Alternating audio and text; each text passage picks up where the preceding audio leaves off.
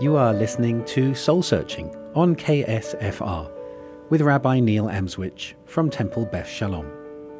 Soul Searching is a journey where I engage with faith leaders and academics to explore deep questions of meaning. Questions that all of us ask at some point in our lives, such as why are we here? What is right and wrong? Is there good and evil? Is truth relative or absolute? Is there life after death? To help us in our journey this evening, we're very honoured to welcome to our show Reverend Len Schreiner, an ecumenical Catholic priest who retired one year ago from work as a chaplain doing hospice ministry and is currently devoting his time to writing and speaking about interspirituality and the evolution of religious consciousness. Len, welcome to our show. Great to be here, Rabbi Neil. So let's start with, since I mentioned the phrase um, or the term interspirituality, what is interspirituality in contrast to ecumenism or interfaith relations? What is interspirituality? Well, the term was coined by Wayne Teasdale. Wayne Teasdale was a, uh, he's now deceased, he was a professor and uh, he was also one of the planners of the Second Parliament of World Religions, the first parliament being in 1893 and the second being in 1993. He was on four of the committees that prepared that parliament. So, in a book uh, called The Mystical Heart, which has done pretty well out there, he describes uh, parts of that those parliaments. Anyway, he coined the word interspirituality and intermysticism.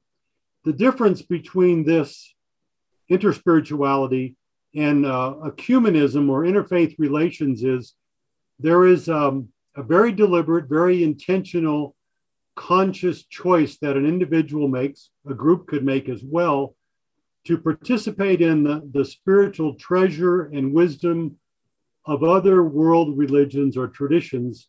And we have to include spiritualities as well, uh, since because of the time that we live in. So um, and it's usually based in some mystical experience. All of the world religions uh, were begun or have as their founders or founder or foundress someone who had a mystical experience of the divine, and then that was projected out and became a center point in the community around which they gathered, uh, which was a connection for them with the divine or with God.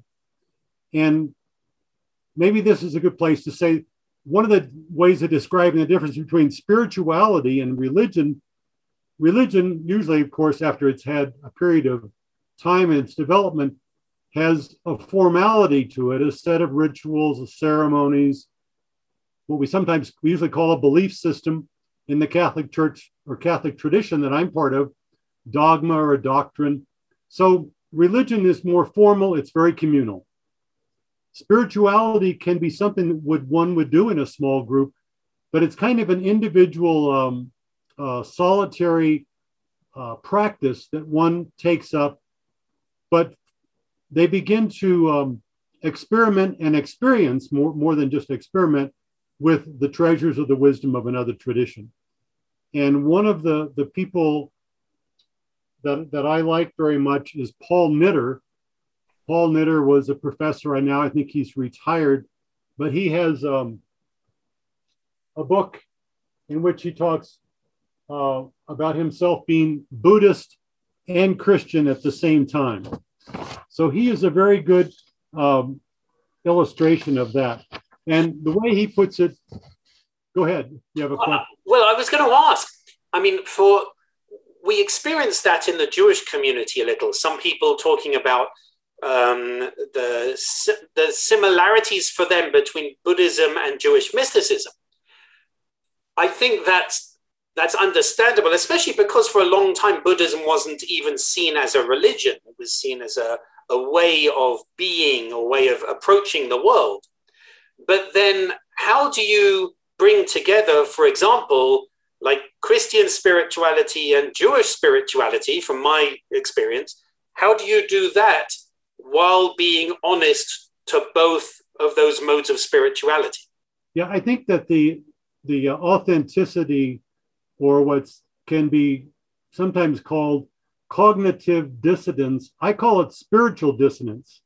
So I, I just changed that one word because this is a dissonance or a conflict in thinking or beliefs that one experiences, and it has to do with spiritual matters. You know, it could be a cognitive dissonance, could be just a philosophy, it could be a difference over science. So this is spiritual dissonance, and it's allowing yourself to to be in that conflict as it moves towards some type of resolution or some, some type of mutuality. So, in, in this case of Buddhism and Christianity, Buddhism, for example, uh, Buddha didn't want to speak about God, had come from a very polytheistic kind of heritage and did not speak about God. Uh, the Dalai Lama says he's always talking about being human. Uh, he doesn't use other words um, of that kind. Now, Thich Nhat Hanh, uh, a different kind of Buddhist, will use the word spirit or God. But if to answer that question, the way I think it gets resolved is through a way. It's for those people who um, some people described as spiritually fluid people who are able to say, what I'm really doing here is developing or fostering or practicing a way of life. And a way of life, and this would fit Buddhism very well, and I could argue Christianity as well, because it's not so much about I believe in a certain set of propositions or statements, even if they're from the scripture, that define my faith and my belief system, but I believe in a way of living. So, what Paul Knitter says, and I think does really well, he says, Jesus is my savior, using language people are familiar with, but Buddha is my teacher. And he, he, he talks about how Jesus didn't leave a very uh, clear path, no well marked path for him or flow chart. So he said, I found in Buddhism that you have the Four Noble Truths and the Eightfold Path, and those are very specific. And in Buddhism, which is really a philosophy more than a religion, it's all about practice. Practice. And so that becomes a way of life. And that other larger conflict that is more cognitive, maybe, well, do you believe in this concept of a divine or this concept? You let that be. I find myself challenged, and I don't, I certainly don't want to this show to become a sort of defense of Judaism. Um, no. But I find myself challenged because some of what you're talking about sounds like it's speaking from a very Christian lens, not from the lens I'm familiar with. For example, when you're talking about religion being formal, having doctrine and dogma and rituals, I can understand that, and saying it's more communal, whereas spirituality is more personal. And I'm thinking, not in a Jewish community where spirituality is both very much in the personal frame, where you go into the woods and you pray to God, and also in the minyan, in the community of prayer. And similarly, when you're talking about a way of life, I mean, that's what Judaism is. It's mitzvah. It's it's it's relationship with God through action. So I wonder if some of this is is is an approach from a more Christian perspective. I, and maybe the question is how have, for me personally, how have Jewish communities accessed this idea of interspirituality? Well, I, am not sure that I'm the best person to answer that question. That's fair, I guess. well, let's let's see if we can talk about this.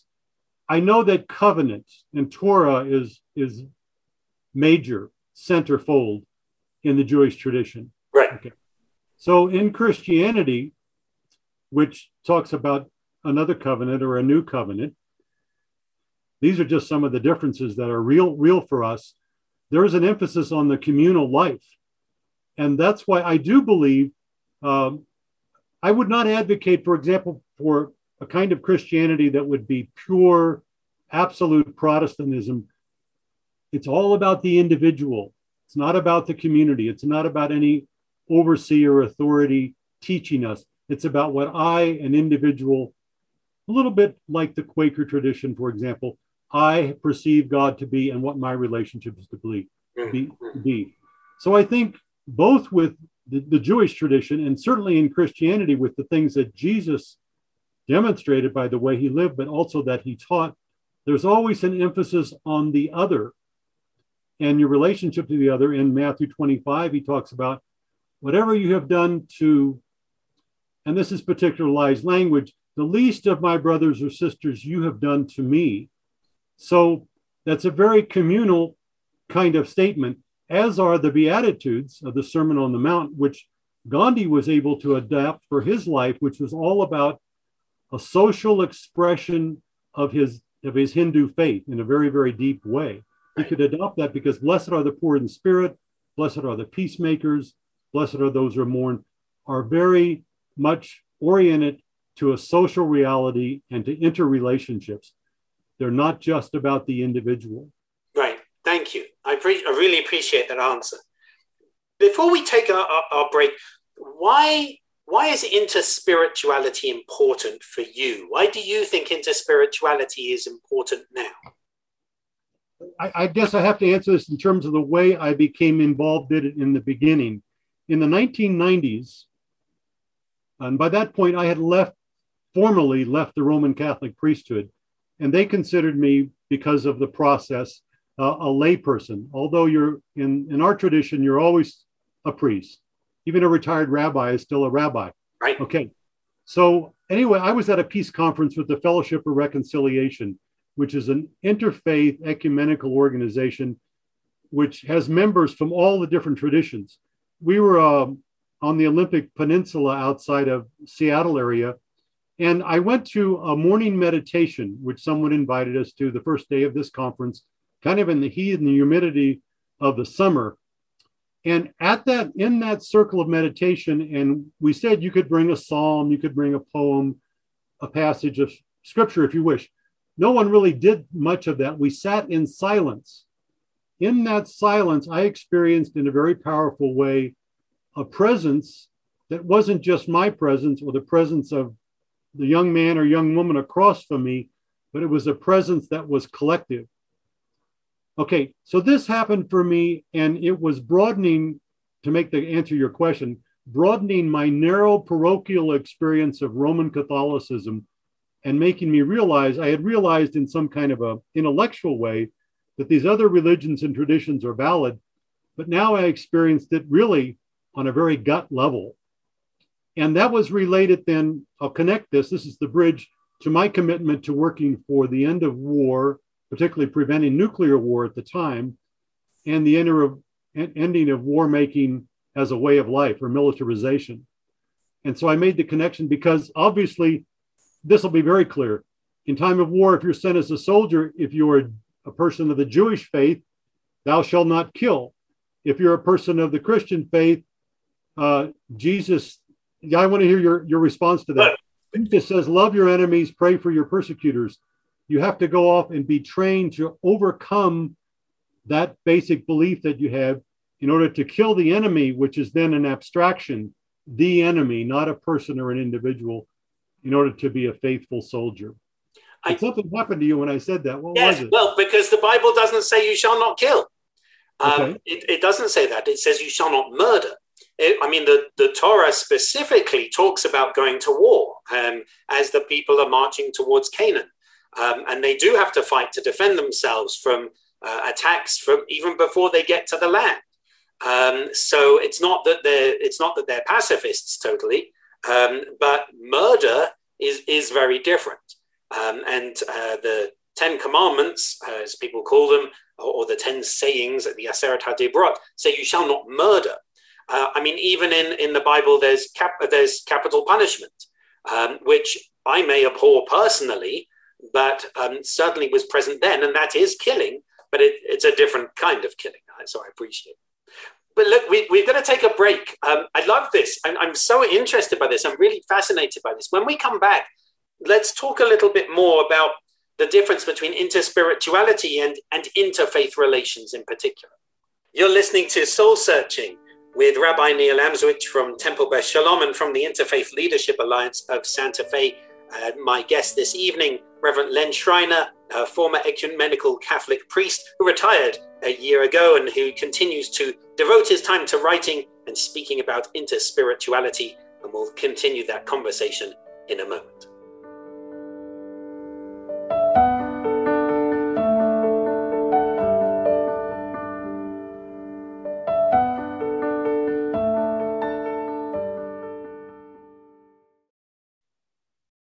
Back listening to Soul Searching on KSFR with Rabbi Neil Amswych from Temple Beth Shalom and from the Interfaith Leadership Alliance of Santa Fe.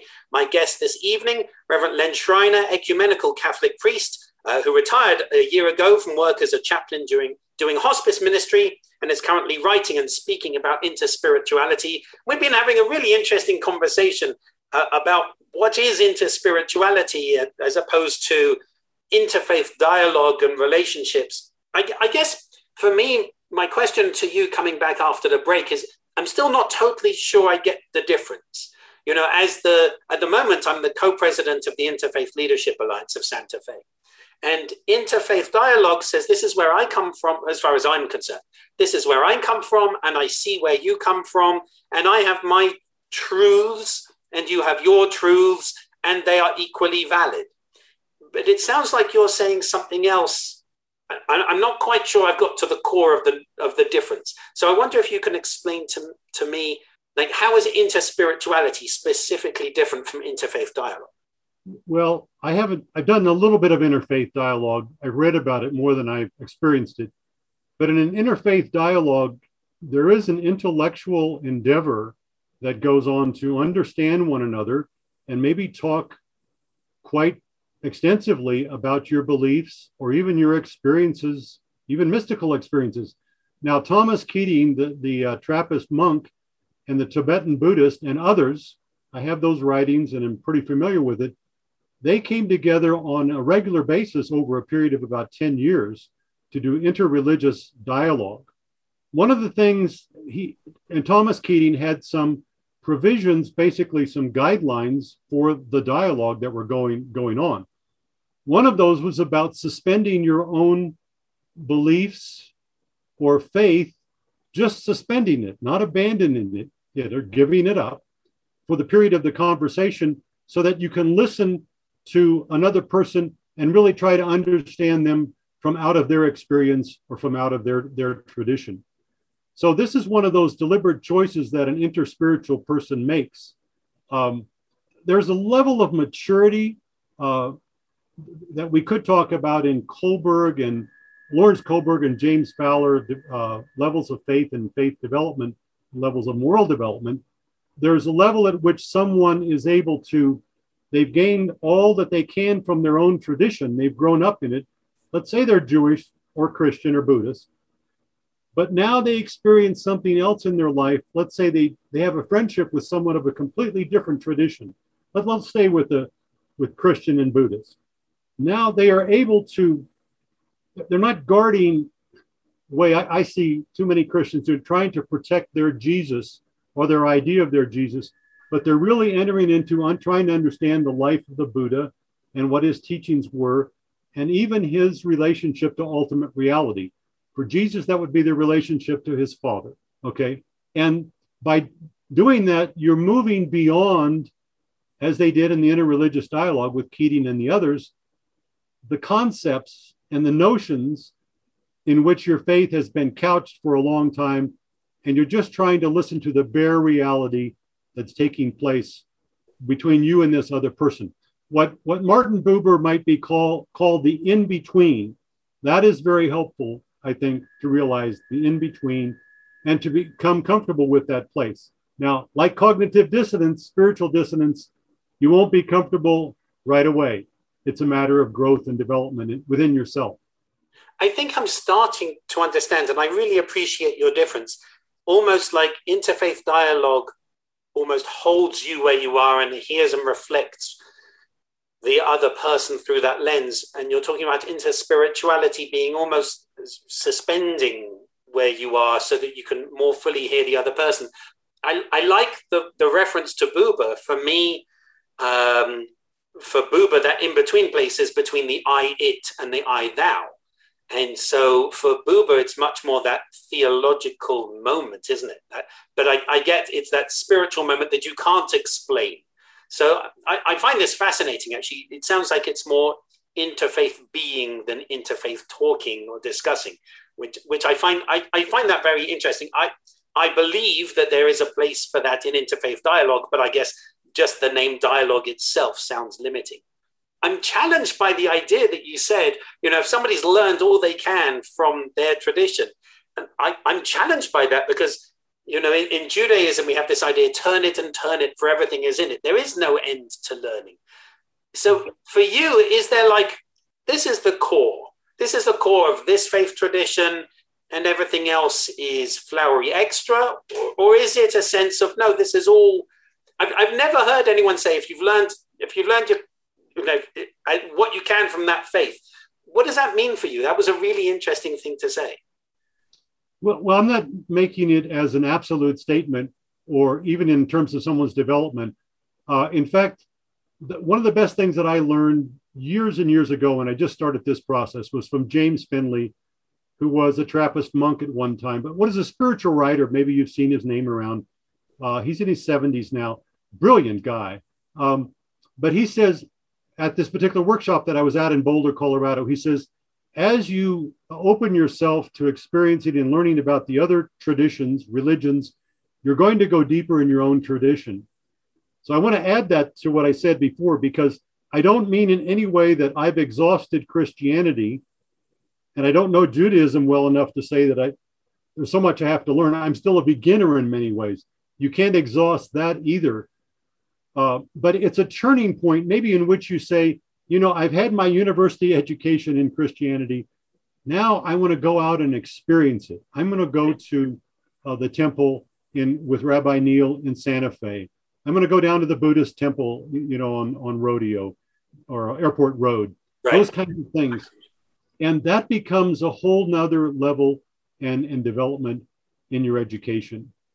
And so for me, faith is an openness, it's an open door rather than I've arrived at a place, I've got all my propositional truths ahead in front of me, I've got to memorize, and I'm really kind of finished. Now I just continue kind of repeat those for the rest of my life.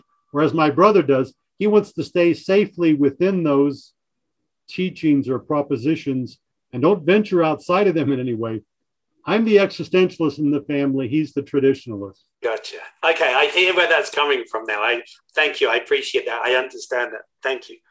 I've got we've got five or six minutes left, and I've got two questions I really want to ask, particularly about your your manuscript. You're you're you're rewriting this manuscript of yours under the title "A Path of Interspiritual Space: Reflections for Recovering Catholics and Christians."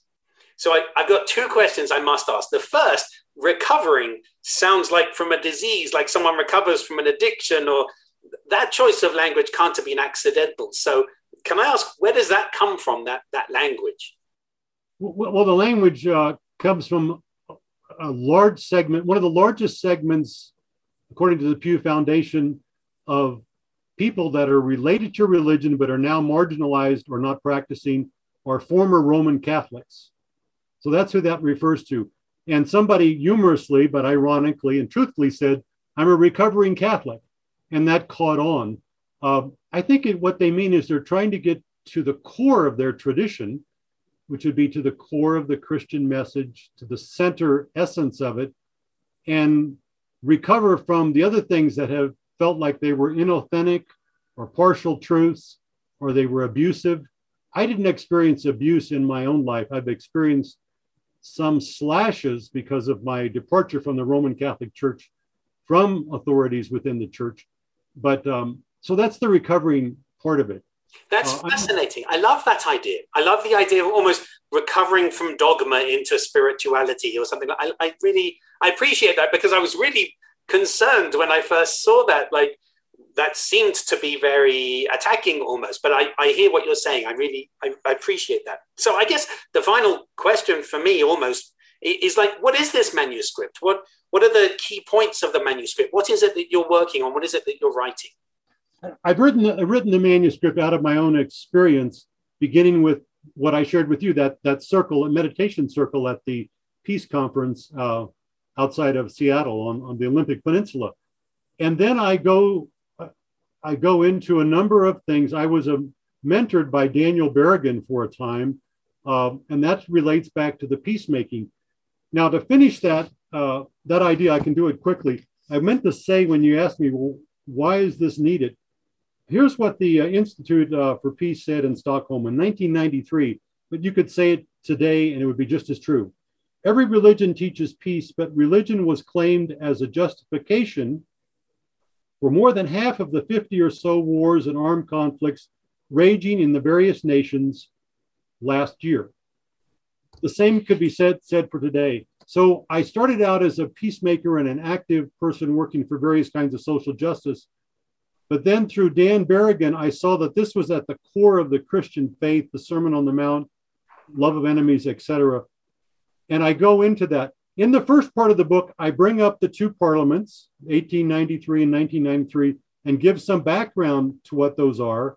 Um, in the second part of the book, I, I offer a critique, but a judicious kind of one of the Roman Catholic Church and parts of it that are dysfunctional or incomplete, or I would say inauthentic.